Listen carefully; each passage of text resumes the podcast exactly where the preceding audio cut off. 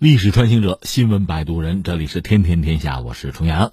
下面来关注一下哪儿？看看波兰吧。波兰我们不是没有关注，关注不是很多，但是现在有一个关于他的消息，这是十七号，波兰啊，他自己的最高法院发出一个警告，说因为波兰执政党，这个执政党的名字叫法律与公正党，他最新的司法改革有这个提案吧，这个提案和欧盟法律冲突了。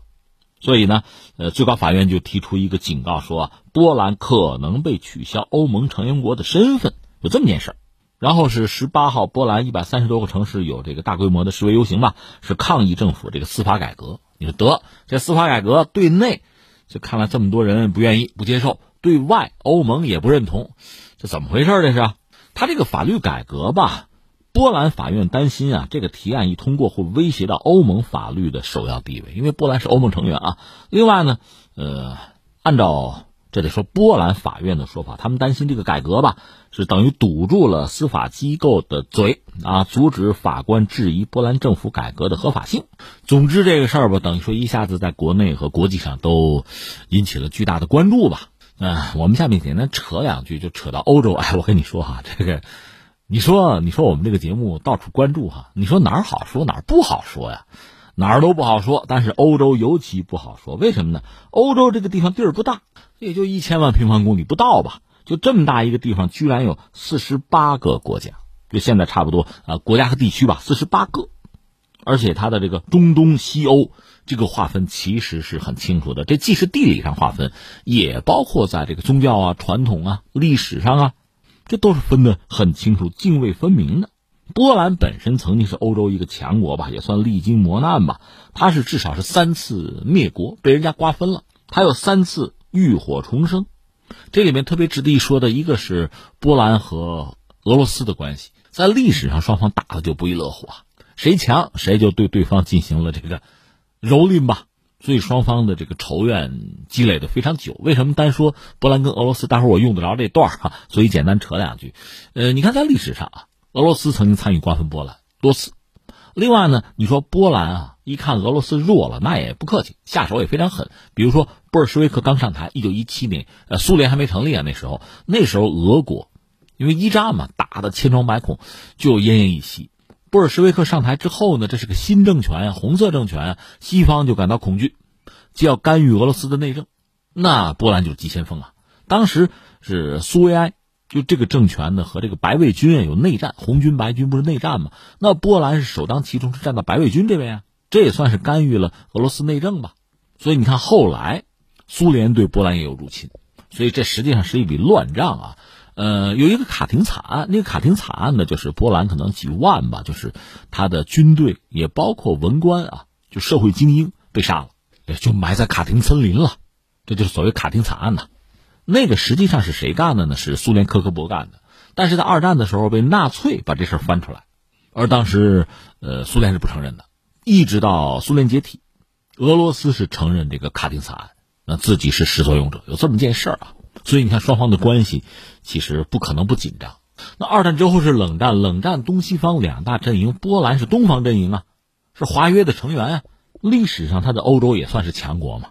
但是到了后来，上个世纪八十年代末的时候，又是波兰团结工会嘛闹啊，整个苏东巨变，波兰又是等于说是第一块倒下的多米诺骨牌吧，是这么个状况。我们说，一九九一年苏联解体之后，你看北约并没有解体。并没有随着华约的解散而散伙，呃，另外欧盟在苏联解体之后很快啊就就抱团了。然后你注意，在二零零三年吧，零三年、零四年那个时候，北约也好，欧盟也好，都在东扩。尤其欧盟的东扩呢，把大量的都有十个原来那个东欧国家，就是苏东阵营的那些国家，都纳入到欧盟之内，就包括波兰。所以欧盟的成员国是在零三年、零四年那一年之间增加了三分之二。那时候你看欧盟啊，春风得意啊，波兰他们刚刚加入欧盟，应该说也得到了很大的一块蛋糕吧。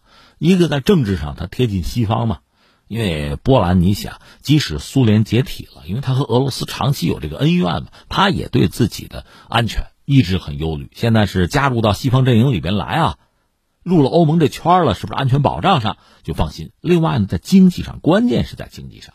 很多这个东欧国家不是很发达，你现在加入欧盟之后，各种补贴得有吧？而且你的这个劳动力在整个欧盟里自由流动，挣钱这容易吧？而且东欧当时物价也是比较低的，你等于说拿着西欧的工资去东欧花，哎，小日子过得很爽。当然，这是从呃波兰自身来考量。作为欧洲其他的国家，是不是这么想？是不是这么爽？那可就是另一个问题了。那现在我们说，眼看着波兰跟欧盟的关系似乎就很紧张了，是吧？他要搞司法改革，是吧？对，这有这两年了吧？去年前年就在搞。呃，按照欧盟的说法，就是踩了红线了。因为欧盟有一套自己的意识形态吧，民主自由这套东西和波兰的这个司法改革似乎是有矛盾。也正因为如此吧，到现在似乎矛盾在激化。波兰的法院这不是有一个警告，小心啊，搞不好给我们波兰就踢出欧盟了。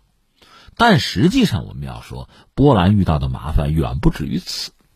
呃，有一个词儿啊，汉语的词儿啊，叫内忧外患；有个词儿叫什么内外交困。你看，我们就讲一个一个团体啊，一个企业啊，一个机构，一个国家，一个家庭，其实都是这样的。你可以分成内外这么两个领域啊，你来审视啊、考察啊、盘点一下。我们就说波兰吧，先说波兰这个内，它的内政有一些麻烦。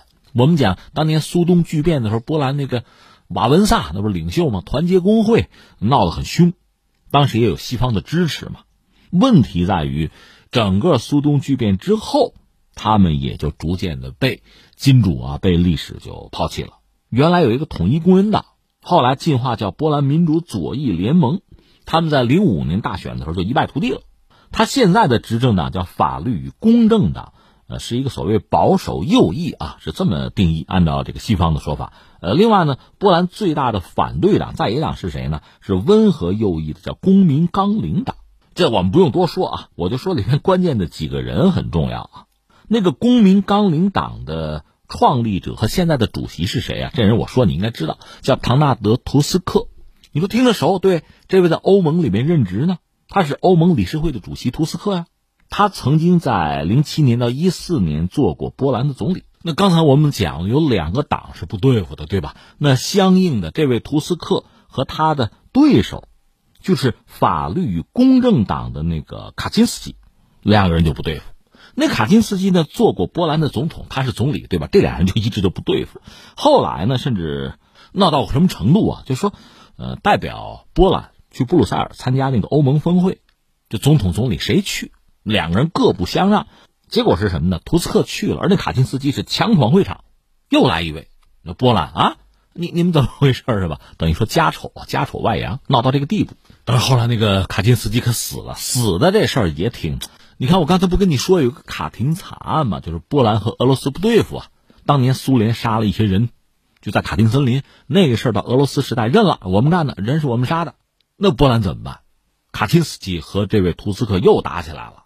卡钦斯基说：“你作为总理，你应该逼着俄罗斯道歉，他们不道歉呢，那怎么办？那我去一趟。”二零一零年，他是专机呢去参加那个纪念活动，没想到可能天气不好，飞机就摔了，所以卡钦斯基这么就完了。包括他夫人什么的都在那飞机上，挺惨。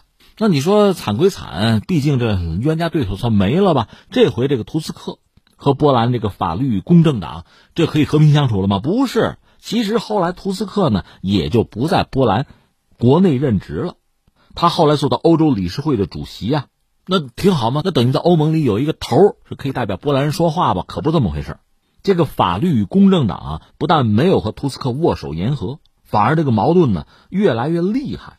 去年呢，图斯克是谋求连任是吧？整个欧盟投票唯一的反对票就是波兰投的。所以你看，本来是家里边内部矛盾吧，因为图斯克现在在欧盟任职，这成了波兰和欧盟之间的问题了。这个让人觉得不可思议是吧？那所谓兄弟戏欲强，外御其侮啊！你们俩家里打去不？那我跟欧盟打，这是我们说的是一个一个问题。那你说这算内忧算外患哈？这是一套哈。呃，这还不算完。另外呢，我们说欧盟嘛，欧盟嘛，在本世纪初的时候，零三零四年那时候一下子扩张，三分之二的成员是那时候加入的。咱实话实说，以前的欧盟啊好办，因为大家经济基础啊、传统啊，包括意识形态，它比较接近、比较一致吧，好协调、好协商。现在你把很多中东欧的国家加进来之后呢，一个确实你块大了、规模大了，但另一方面呢，人多了，嘴就杂了。那利益呢，其实冲突可就多了。老欧洲就西欧国家吧，人家传统底子厚，人家属于列强啊，在整个欧盟里面，在这个价值链、产业链上，人家肯定在最有利的位置啊。而像那个东欧一些国家，本来经济不是很强，包括波兰，想进入欧盟，一个是寻求在政治上啊有一个投靠，嗯，在国防上有一个安全，另外在经济上希望是得益呀。你进去一开始觉得爽啊，占了一些便宜，时间长了发现你没有翻身的机会啊，你永远在这个产业链的低端呀，你就提供一个廉价劳动力呗，啊，还有点什么资源什么的，你就是这位置。西欧国家对我可能是剥削呀，我不可能和他们真正的平起平坐呀。在欧盟内部也是有三六九等的，那领头羊还是德国、法国呀。所以随着时间的推移，你比如在这个预算预算分配给到波兰的这个。农业补贴吧，越来越少，对吧？哎，那个难民你得接点啊！哎，我来这不是为了接难民的呀，我加入欧盟可不是为了这个呀。所以你看，这个离心力最近几年一直就很大。另外呢，在这个背景之下，你说有个导火索，哎，有个问题，有炸弹，那一点就着啊。你比如说波兰这个改革，就司法这个改革，欧盟觉得你不对啊，你和我这个欧盟整个的大的这个意识形态和我欧盟的精神是有违背的，你不能那么改。那从波兰这个角度讲，那我总是一个国家吧？你欧盟不管怎么说不是一个国家，那大家凑在一块二十多个国家，我的内政你管着吗？所以这个矛盾在最近就一七年、一八年吧，其实就比较尖锐了。这里边既有内部波兰内部的问题，内部的问题实际上已经上升到波兰和欧洲的问题了。那现在欧盟因为司法改革的问题和波兰之间这个矛盾又是公开化的，而且欧盟在这个问题上吧，他还真的是泾渭分明。